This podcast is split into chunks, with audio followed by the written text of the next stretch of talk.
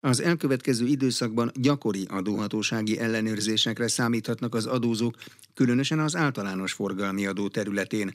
A Réti Várszegi és Társai Ügyvédiroda PVC Legal ügyvédje az Inforádiónak összefoglalta, milyen mértékű szankciót állapíthat meg az adóhatóság az ellenőrzés során feltárt hiányosságok miatt.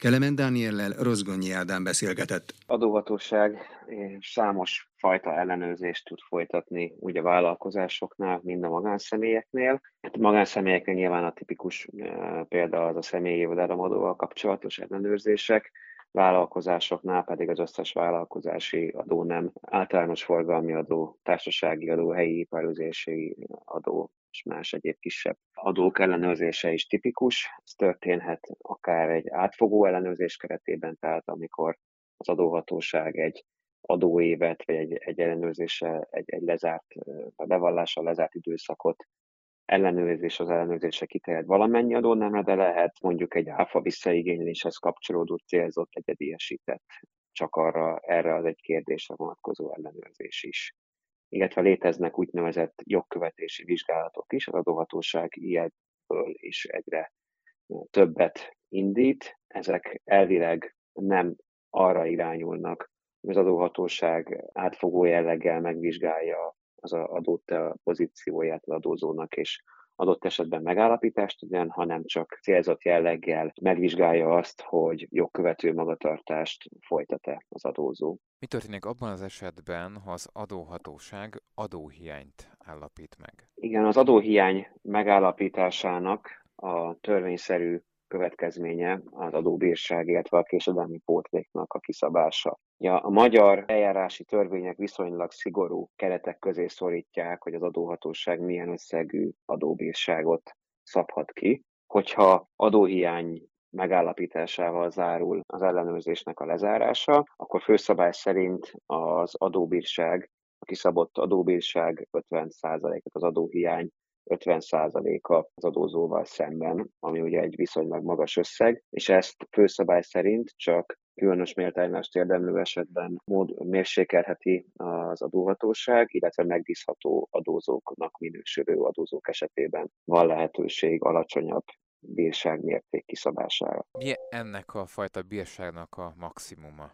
A, vannak olyan egyedi esetek, amelyeket a törvény nevesít, amikor a bírság még ezt a, ahogy említettem, viszonylag magas 50%-os mértéket is meghaladhatja, és erről már keveseknek van tudomása, és meglepetésként éri az adózókat, hogyha a 50%-nál is magasabb bírságösszeget állapítanak meg az ellenőrzés során. A törvény ugyanis lehetővé teszi azt is, hogy 200%-os, az adóhiány 200%-ának megfelelő összegű bírságot szabjon ki az adóhatóság. A törvény erre akkor ad lehetőséget, hogyha az adóhiány az bevétel eltitkolásával, havis bizonyatok felhasználásával keletkezett. Azt fontos talán megegyezni, hogy ez bár a, fogalma, a jogszabálynak a megfogalmazása alapján úgy, úgy hangzik, hogy ez egy kivételes eszköz, ami gyakorlatilag csak akkor alkalmazható, hogyha a bűncselekmény jellegű magatartás elkövetésére kerül sor, azonban a gyakorlatban ez nem így van. Az általános forgalmi adóval kapcsolatos megállapításoknak, tehát amikor az adóhatóság általános forgalmi adó levonásával kapcsolatos szabálytalanságot tár fel, akkor igen gyakori ennek a bizonyos magasabb összegű bírságnak a kiszabása.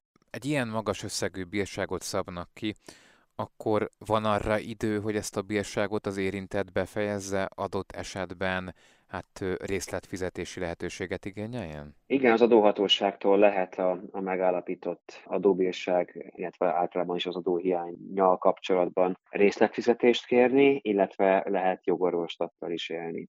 Tehát a adóhatóság, amikor az elsőfokú határozatot meghozta, akkor egyrészt lehet mondani a fellebbezési jogról, ebben az esetben a kiszabott adóbírságot az adóhatósága felére mérsékli, ahogy említettem, lehet részletfizetést is kérni, illetve a, talán a leglényegesebb, hogy lehet jogorvoslattal is élni. Ezt első körben az adóhatóság másodfokú szerve, ezt követően pedig a bíróság bírálja el. Egy adózó átkerül, vagy bekerül a kockázatos minősítés kategóriájába, akkor onnét Milyen nehéz a későbbiekben kikerülni, tehát átkerülni a nem kockázatos minősítés kategóriájába? Mennyire lehet hosszadalmas az a folyamat?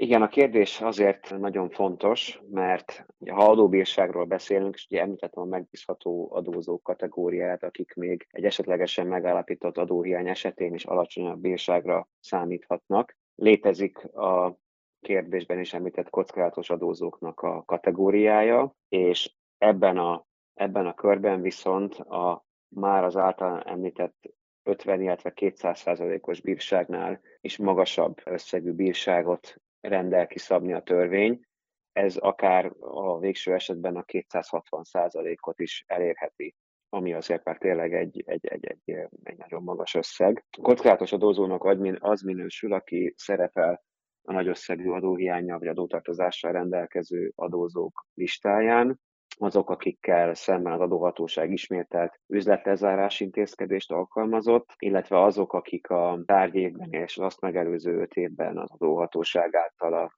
terhükre megállapított összes adókülönbözet meghaladja a tárgyévre megállapított adóteljesítménynek a 70%-át, illetve hogyha a székhelyük székhelyszolgáltatóhoz van beegyezve, és esetleg akadályozták az adóigazgatási eljárást. Tehát ezek azok az esetek, amelyeknek a fennálltakor a kockázatos adózónak minősül az adózó, és magasabb összegű bírságra is számíthat. A kérdésre visszatérve, a, a törvény rendezi annak az eljárás rendjét, hogy milyen esetekben is mennyi idő alatt lehet átkerülni a feltételek megszűnés esetén a megbízható, illetve a nem kockázatos adózói körbe, ennek egy bevett eljárása van. Tehát, hogyha a feltételek megszűnnek, akkor erre lehet számítani, hogy ez megfelelő időben meg is történik. Amit viszont fontos hangsúlyozni, hogy, és ennek megint csak az adóbírság körében is lehet jelentősége, hogy könnyen előfordult egy olyan helyzet, hogyha mondjuk az adóhatóság egymást követő több időszakot ellenőriz az adózónál. Tehát például áfa visszaigényléseket ellenőriz mondjuk több egymást követő hónapban vagy negyed évben, és egymás után külön döntéseket hoz, és ne Isten adóhiányt állapít meg, akkor az is elképzelhető és előfordulhat, hogy a megállapított adóhiányoknak az összege miatt billen át gyakorlatilag az adózó egyébként a megbízható, hogy a nem kockázatos minősítésből a kockázatos minősítésbe, és ez ugye gyakorlatilag egy ilyen lavinaszerű folyamatot indít be, hiszen a, lehet, hogy a kezdeti határozatok még az adóhiány mellé 50%-os vagy 200%-os bírságot párosítottak, de ezt követően pedig a már a kockázatos adózókra vonatkozó magasabb adó bírság kategóriák lesznek alkalmazandók, ami, ahogy, ahogy említettem, akár a 260%-ot is elérheti. Hogyan lehet megelőzni, hogy egyáltalán ne kerüljön végeredményben sor adóbírságra? Hát erre egy lehet hosszabb és rövid válaszokat is adni. Ugye a különböző adónemekben különböző módokon tudnak az adózók minél inkább megpróbálni jogszabálykövető magatartást folytatni, de mivel a, a legtipikusabb megállapítások, és egyben ugye a legnagyobb bírságösszeggel is fenyegető megállapítások, azok áfa adónemben jellemzőek, ezért talán ezzel az adónemmel érdemes egy kicsit jobban foglalkozni, annál is inkább, mert ugye az áfa összege rendkívül magas, ráadásul ugye cashflow, tehát pénzügyi szempontból ugye át vállalkozásokon átmenő tétel, és ez miatt, hogyha a bejövő számlának a levonási jogát megtagadja, megkérdőjelezi az adóhatóság, és még ugye ez egy adóbírságot is párosít, az rendkívül komoly pénzügyi teherrel bírhat a vállalkozás számára.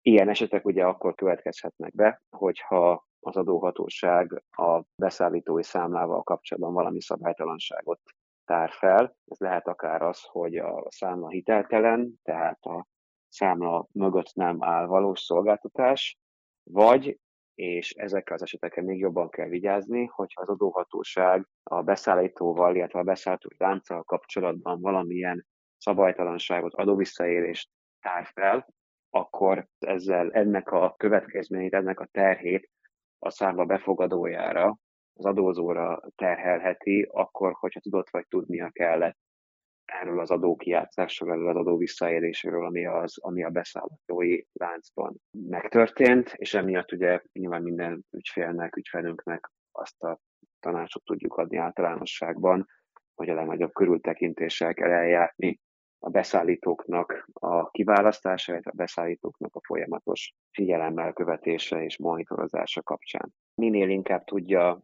az adózó demonstrálni, hogy kellő körültekintéssel járt el, és ezt megfelelő módon dokumentálja, annál jobb lesz a helyzet egy esetleges adóellenőrzés során. Hangsúlyoznám a jogorvoslatnak a lehetőségét, amivel, ahogy említettem, sokan nincsenek tisztában, vagy sokan nem adnak neki esélyt. Külön hangsúlyoznám azt, hogy önmagában a magas összegű bírsággal szemben is lehet jogorvoslattal élni, még akkor is, hogyha esetleg a maga az adóhiánynak a megállapítása az, az szabályosan történt, és lehet, lehet bízni abban, hogyha egyébként az adóbírság megállapítása mondjuk a jogszabályokkal ellentétesen történt magas összegben, akkor a jogorvoslati fórumok, tehát az adóhatóság másodfokú szerve, a bíróság, esetleg az alkotmánybíróság vagy az Európai Unió bírósága eljárása keretében jogorvoslatot lehet találni. Kelemen Dánielt a Réti Várszegi és Társai Ügyvédi Iroda PVC légülügyvédjét hallották. Mikor merül fel külföldi elem az öröklésben, egyértelműbbé vált-e az elmúlt időszakban a szokásos tartózkodási hely fogalma? Hogyan kezelik a Magyarországon elhunyt külföldi, adott esetben kínai állampolgár örökösödését? A többi között erről beszélgettem Tóth Ádámmal, a Magyarországos Közjegyzői Kamara elnökével akkor merül fel külföldi elem az öröklésben, ha mi öröklünk valahonnan külföldről, vagy ha tőlünk szerencsétlen esetben örökölnek valahol külföldre, vagy ennél bonyolultabb a helyzet? A külföldi elem az öröklésben jelentheti azt, hogy az örökhagyó külföldi állampolgár, és jelentheti azt, hogy hagyaték egy része az nem Magyarország területén található. Ezeknek a kezelése bizonyos mértékig eltérő egymástól. Ez alatt azt értem, hogy ha például egy holland állampolgárnak van egy háza Magyarországon, ami azért elég gyakori, akkor egy teljesen egységes, az európai jog által megoldott problémával állunk szembe. Hogyha egy amerikai állampolgárnak, aki sose lakott Magyarországon, van egy háza, mert mondjuk kivándorolt az Egyesült Államokba egy magyar, ott már más szabályok vannak, mint hogyha Európai Uniós szokásos tartózkodási helyű személy halt volna meg. Ezeket ki fogom fejteni mindjárt részletesen. Hogyha egy magyar hal meg külföldön, akkor sem mindegy, hogy ő az Európai Unió területén élt, és ott volt a szokásos tartózkodási helye, vagy pedig az Európai Unión kívül élt. Kezdeném azzal, hogy mi van akkor, hogyha egy Európai Uniós állampolgárnak, aki az Európai Unióban élt, van Magyarországon hagyatéka. 2015. augusztus 17-e óta egy, az Európai Öröklési Rendelet egységesen oldja meg ezt a kérdést, méghozzá úgy, hogy a szokásos tartózkodási hely jogát kell alkalmazni, szemben a korábbi elvre. A korábbi elv az volt, hogy az ingatlan fekvése szerinti hatóság járt el. Tehát, hogyha magyar, egy magyar állampolgárnak Németországban volt ingatlana, akkor csak a német hatóság adhatta át a német ingatlan. Ezzel szemben ma, hogyha egy holland állampolgárnak Magyarországon van ingatlana, akkor a holland hatóság a holland jog alapján fogja átadni az ingatlant, és a holland öröklési jog lesz az irányadó ennek az embernek a hagyatékában. Cseréljünk. Tegyük föl, hogy egy magyar állampolgár él Hollandiában, és úgy van magyar ingatlana. Ha a szokásos tartózkodási helye Hollandia, ebben az esetben rá is a holland jog fog vonatkozni, és a holland hatóság fog eljárni. Ennek a fordítottja, hogyha a francia intézetben tanít valaki évtizedeken át egy francia állampolgár, és van, tegyük föl, Nárbonban egy ingatlana, akkor a nárboni ingatlan öröklését a magyar jog szerint a magyar közjegyző fogja megállapítani. Tehát a szabályok teljesen egységesek, a szokásos tartózkodási hely szerinti hatóság és a szokásos tartózkodási hely szerinti jog lesz az irányadó. Természetesen, hogyha én magyar állampolgár vagyok és Hollandiában élek, akkor lehet olyan végrendeleti rendelkezésen, ami azt mondja ki, hogy a magyar jogot alkalmazzák az én hagyatékomban. Mi van akkor, hogyha nem az Európai Unió területén van valakinek a szokásos tartózkodási helye? Ebben az esetben az állampolgársága szerinti anyagi jogot kell alkalmazni a magyar hagyatéki eljárásban. Tehát, hogyha valaki eh, tegyük föl Argentínában él, és argentin állampolgár, de van magyarországi tulajdona, akkor ott az, az argentin öröklési jog szabályait kell alkalmazni az ő hagyatékában. Ez volt egyébként 2015 előtt az általános eljárási elv, hallatlanul nehézkes, mert a magyar közjegyző az a magyar jogot ismeri, ez egy magyar jogász, tehát nincsen kiképezve arra, hogy külföldi jogok szerinti öröklési rendeket állapítson meg. Mi történik a kettős állampolgárokkal? A kettős állampolgárságnál, hogyha az Európai Unión belül teljesen mindegy, hogy kinek milyen az állampolgársága, ott az állampolgársági elvet a szokásos tartózkodási hely elve írta felül. Hogyha Európai Unión kívüli állampolgárról van szó, vegyük az előbbi argentin állampolgárt, ő magyar és argentin állampolgár, ilyen esetben figyelmen kívül hagyjuk az argentin állampolgárságát, és úgy tekintjük, mint hogy ő magyar állampolgár lenne, és akkor a magyar jog szerint fogjuk megállapítani az öröklési rendet utána. Megütötte a fülemet, hogy a végrendeletben lehet jogot választani. Ez a jogválasztás, ez korlátozott vagy korlátlan? Csak azokat illeti meg, akiknek más a szokásos tartózkodási helye, mint az állampolgársága. Tehát, hogyha egy magyar Németországban él, dolgozik, az a szokásos tartózkodási helye, ő tehet olyan végrendeletet, ahol azt mondja, hogy halálom esetén ne a német jog szabályait alkalmazzák az utánam bekövetkező öröklésnél, hanem a magyar jog szabályait, erre van lehetőség. A szokásos tartózkodási hely fogalmának a tartalma az most arra kikristályosodott? Mindig pontosan meg lehet állapítani, hogy valakinek mi volt a szokásos tartózkodási helye? Én azt hiszem, hogy az Achilles sarkára kérdezett most rá, mert mondjuk úgy, hogy az esetek 90%-ában igen, vagy 95, de van egy 5%, ahol ez nem állapítható meg.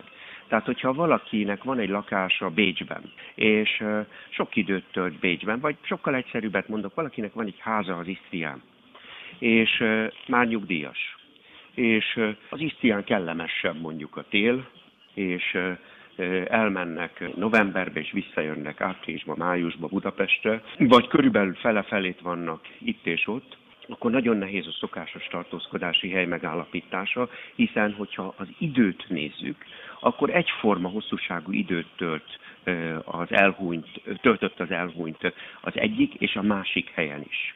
Ilyenkor az úgynevezett egyéb kötőelemeket szokták megnézni, hogyha aktív volt az elhunyt, akkor megnézik, hogy hol fizetett adót hol volt a bejelentett lakhelye, ugye az azért két helyen nem lehetne elméletileg, de az adófizetés az pedig teljesen egyértelművé teszi, hogy hol szerezte a keresményének a nagyobb részét. Ezt hozzá kell tennem, hogy az elmúlt hét év elkezdte kikristályosítani, de még nem tudom azt mondani, hogy van három vagy négy olyan elv, ami teljesen egyértelmű az időn és a kötőelemeken kívül, és hogyha ezek a kötőelemek nem egyértelműek, ezeket hogyan kell értelmezni, erre ehhez még nagyon-nagyon eh, kevés és rövid idejű a gyakorlat, hogy, hogy eh, fekete-fehéren eh, tudjak szabályokat mondani. Végül egy hát érdekes kérdés, hogy hogyan oldják meg a hazánkban elhunyt kínaiak örökösödési kérdéseit. Ez egy nagyon nehéz kérdés. 30 éve vagyok a közjegyzői karban, és egész életemben egyetlen olyan hagyaték volt nálam, ahol kínai volt az elhunyt. És végig kérdeztem a riport előtt a kollégáimat, senkinél nem fordult elő kínai hagyaték.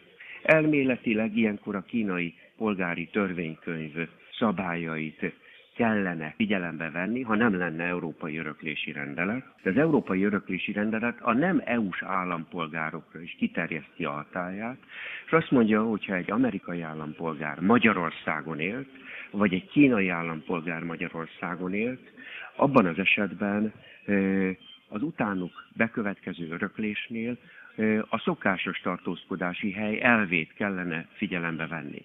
Hozzáteszem, ez az öröklési rendelet, ez túlterjeszkedő, mert ha az illetőnek lenne Pekingben egy lakása, ott is azt mondja, hogy az Európai Öröklési Rendelet hatáját kéne figyelembe venni. Hozzáteszem, a gyakorlatban ezt senki nem veszi figyelembe, hiszen a kínai hatóságok azok a kínai jogot, jogalapján fogják bejegyezni a e, jogutódlást. Magyarul e, semmi e, rálátásunk nincs? Nincsen. Egyáltalán nincsen. Találgatások vannak, hogy mi történik akkor, hogyha meghal egy magyarországi kínai. Ők azt mondják, hogy ilyenkor, amikor beteg, akkor már, már elmegy haza. Hogyha megbetegszik, akkor átiratja még élők közötti jogügylettel a tulajdonában álló dolgokat. De hát az az igazság, hogy lehet olyan helyzet, amikor valaki mondjuk hirtelen hal meg egy autóbalesetben, tehát semmi arra mutató jel nincsen, hogy ő egyik nap él, reggel, délután már halott, tehát semmi olyan jel nincs, amiből kiszámítható, hogy ő mikor fog meghalni, de egészen komoly misztérium számunkra is, hogy mi történik a kínaiak hagyatékával, és hova tűnnek az elhuntjaik, mert kínai temetőről se nagyon tudunk Magyarországon. Meg jogvitákról se nagyon hallunk. Valaminek nagyon olajozottan kell működnie. Mert hát jogviták azért nyilván mindenütt, talán még köztük is vannak. Ez nem is kérdés, elég sokan vannak ahhoz, hogy legyenek jogviták. Hozzáteszem, hogy ez az egy hagyaték, ahol én eljártam, ott pont volt jogvita, és a, a végül a bíróság döntött el az ügyet, mert nem volt rendezhető a hagyatéki eljárás keretein belül, de hát ez kizárt, hogy ne legyenek féltékeny testvérek, hogy ne legyenek második házastársak, akik eh, nem szeretik az első házasságból származó gyerekeket. Kizárt az, hogy ne legyen olyan vagyontárgy, amit többen akarnak kizárólagosan maguknak, és akkor valamilyen egyességet kell kötniük, vagy nézeteltérésük lenne egymással. Tehát maga a kérdés az hallatlanul érdekes, de nincs végleges válasz rá. Tóth Ádámot a Magyarországos Közjegyzői Kamara elnökét hallották. Paragrafus. Minden, ami jog. Az Inforádió jogi magazinját hallják. Jó estét kívánok, Exterde Tibor vagyok. Harmadára csökkent a regisztrált bűncselekmények száma az elmúlt évtizedben Magyarországon. A korrupciót jelző objektív adatok pedig azt mutatják, hogy Magyarország helyzete az egészségügyi szektort leszámítva nem tér el az Európai Unió tagállamaiban tapasztalható átlagtól, írta a legfőbb ügyész az ügyészi szervezet tavalyi tevékenységéről szóló a parlamentnek benyújtott beszámolójában, amelyet egy videó üzenetben is összefoglalt. A részleteket Rozgonyi Ádámtól hallják. Tavaly 5,2%-kal csökkent a regisztrált bűncselekmények száma, ezen belül csökkent az élet elleni cselekményeké is, ugyanakkor nőtt a többi között az embercsempészéseké. Kezdte a beszámolóját Polt Péter, legfőbb ügyész. A mögöttünk hagyott évtizedet tekintjük át, még kedvezőbb az összkép, mivel tíz év alatt harmadára csökkent a regisztrált bűncselekmények száma. Arról is beszélt, hogy a beszámoló részletesen foglalkozik a korrupció kérdésével. A korrupció korrupciót jelző objektív adatok azt mutatják, hogy Magyarország helyzete talán az egészségügyi szektort leszámítva nem tér el az Európai Unió tagállamaiban tapasztalható átlagtól. Az eljárások gyorsításával összefüggésben kitért arra is, hogy 2021-ben az ügyészség a vádemelések 74,5%-ában büntetővégzés meghozatalára tett indítványt. A statisztikai adatok az ügyészi munka és a jogintézmény sikerét igazolják. 2021-ben a bíróság csak nem tízezer terhelt beismerő vallomását fogadta el előkészítő ülésen. Az ügyészség munkájának megítélése szempontjából kiemelkedő mutató a legfőbb ügyész szerint, hogy tavaly a bíróságok a vádlottak 87,9%-át érintően minden tekintetben az ügyészi váddal egyező döntést hoztak. Külön szeretném kiemelni az Európai Csalás elleni Hivatallal, az Olaffal való együttműködésünket. 2021-ben az Olaf két igazságügyi ajánlást tett a magyar ügyészségnek. Mindkét esetben az ajánlás és a vizsgálati eredményeket tartalmazó zárójelentés a már folyamatban lévő nyomozásban került értékelésre. A legfőbb ügyész szerint jó munkakapcsolatot sikerült kialakítani az Európai Ügyészséggel is. A nem csatlakozott országok közül eddig egyedüliként Polt Péter és az Európai Ügyészség főügyésze kötött együttműködési megállapodást. Magyarországon az érzékelhető korrupció mértéke csökkent, európai összehasonlításban is javuló tendencia figyelhető meg, ez már a Nézőpont Intézet legújabb felméréséből derül ki. Domanics András összefoglalója. Magyarországon a lakosság 65%-ának nincs olyan ismerőse, aki zsebbe kapna fizetést. Ez derül ki a Nézőpont Intézet korrupciós felméréséből. Az intézet igazgatója Mrázágoston Sámuel az Inforádiónak elmondta, az objektív számok és a társadalom érzékelése alapján javul a korrupciós helyzet Magyarországon. Hogy csak egy példát mondjak, a magyarok 70%-a azt gondolja, hogy ha betartja a szabályokat, akkor a hatóságok nem fogják bántani. Ez egy alapmutatója annak, hogy tisztességesen működő cégek a magyar állam részéről is tisztességes bánásmódra számíthatnak, és azt láttuk, hogy csak Észtországban volt ehhez hasonló adat. Az összes többi közép-európai országban valamivel kedvezőtlenebb érzékelése van a társadalomnak ebben a kérdésben. A megkérdezettek 42%-a szerint befolyásos emberek nélkül ma nem lehet sikeres egy vállalkozás, még 40% szerint ez nem előfeltétel. Mindegyik mutatószám közvéleménykutatási adat kapcsán a felső harmadba tartozik Magyarország. Javuló tendenciát is mutat ezen felül, tehát én összességében azt gondolom, hogy aki Magyarországon a korrupció mértékének a növeléséről beszél, az egy politikailag motivált állítást fogalmaz meg, amelyet semmilyen adattal nem lehet alátámasztani. Volt egy olyan kutatási kérdésünk is, hogy mit gondol az egyes közép-európai országok társadalma arról, hogy az ő államuk mennyit tesz a korrupció ellen. Ebben Magyarország szintén a felső harmadba végzett, azzal az adattal, hogy egy tízes skálán 4,2%-os pontot szerzett, ami természetesen azt is mutatja, hogy nem 10 pontos adatot tud felmutatni, sem Magyarország, sem a többi közép-európai ország. Tehát aki azt állítja másik oldalról, hogy nincs korrupció, vagy legyőztük a korrupciót, az is gyanús állítás. De mégiscsak a korrupció elleni küzdelemben a tőle telhetőt közép-európai összehasonlításban a magyar állam a magyar emberek érzékelés alapján megteszi. Rázágostan Sámuel elmondta, a közvéleménykutatás érzékelésekről, vélemény véleményekről szól,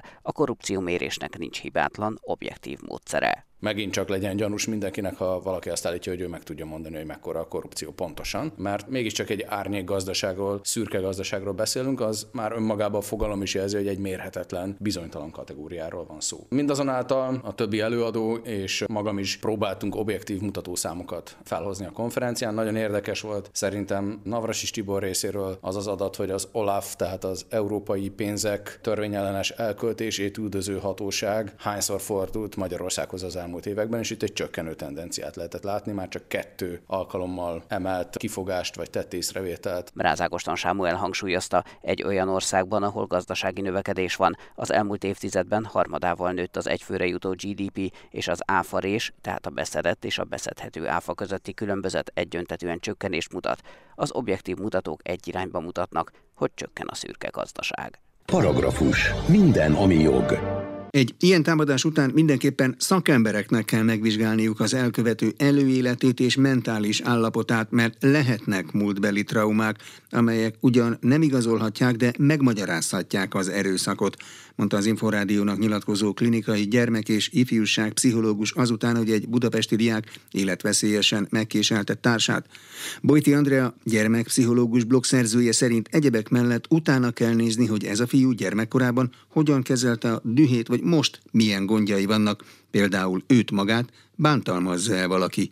Herceg Zsolt interjúja. Az egyik legfontosabb kérdés ilyenkor mindig magának az elkövetőnek a személyisége, az, hogy rá milyen személyiségjegyek, jellemzők lehetséges, hogy valamilyen kórosabb, súlyosabb pszichés háttere lehet ennek a tettnek. És ilyen jelek gyerekkorban legtöbbször a különböző agresszióval, impulzuskontroll, zavarral kapcsolatos szocializációs folyamatban társadalomban való elakadás, tehát nagyon szerteágazó tünetei lehetnek akár már gyerekkorban egy később kialakuló, komplexebb személyiségzavarnak, mert hogy személyiségzavarról még nem beszélünk gyerekkorban, ez egyébként a pszichológia sajátossága, hogyha felnőtt korú személyiségzavaros embereket megvizsgálnak, akkor ott az anamnézisen keresztül lehet látni esetleg gyerekkorból tüneteket. Ami gyerekeknél megfigyelhető, rendszerint feltűnő dolgok, amikor egy gyerek az agresszióját nem tudja jól levezetni, ez megnyilvánul ilyen nagyon látványos viselkedéses elemekben, akkor azért az egy nagy nehézség a beilleszkedésben. Az iskola meg az óvoda is már jelzi, hogyha van valamilyen nehézség, és akkor ezzel foglalkozni kell. Szóval lehet keresni egészen a személyiség fejlődésnek a kezdetétől egy ilyen feltáró módon, hogy vajon egyébként milyen ember ő, milyen nehézségei lehetnek most, mi az, amit akár már kisebb korban is észre lehetett volna venni. Mi az, amit viszont a mostani viselkedésében észre lehetett volna venni? Ön a blogbejegyzésében például ír arról, hogy ilyenkor érdemes megvizsgálni, van-e az illetőnek patológiás internet használata, de ez csak az egyik dolog, amire felhívta a figyelmet. A jelenlegi helyzetében ugyanez, hogy mennyire vannak ezek a megfigyelhető viselkedéses problémák, de ugye a további vizsgálódásnak a tárgya az is, hogy milyen a családi háttere, milyen az a környezet, ahonnan jött a gyerek, milyen mintát lát akár a környezetében az indulatkezelésre, történik-e éppen az ő életébe bármilyen krízis, ez lehet a szülők vállásától kezdve haláleseten át, nagyon sokféle, akár bántalmazás, tehát hogy magát a gyermeket bántalmazza-e valaki.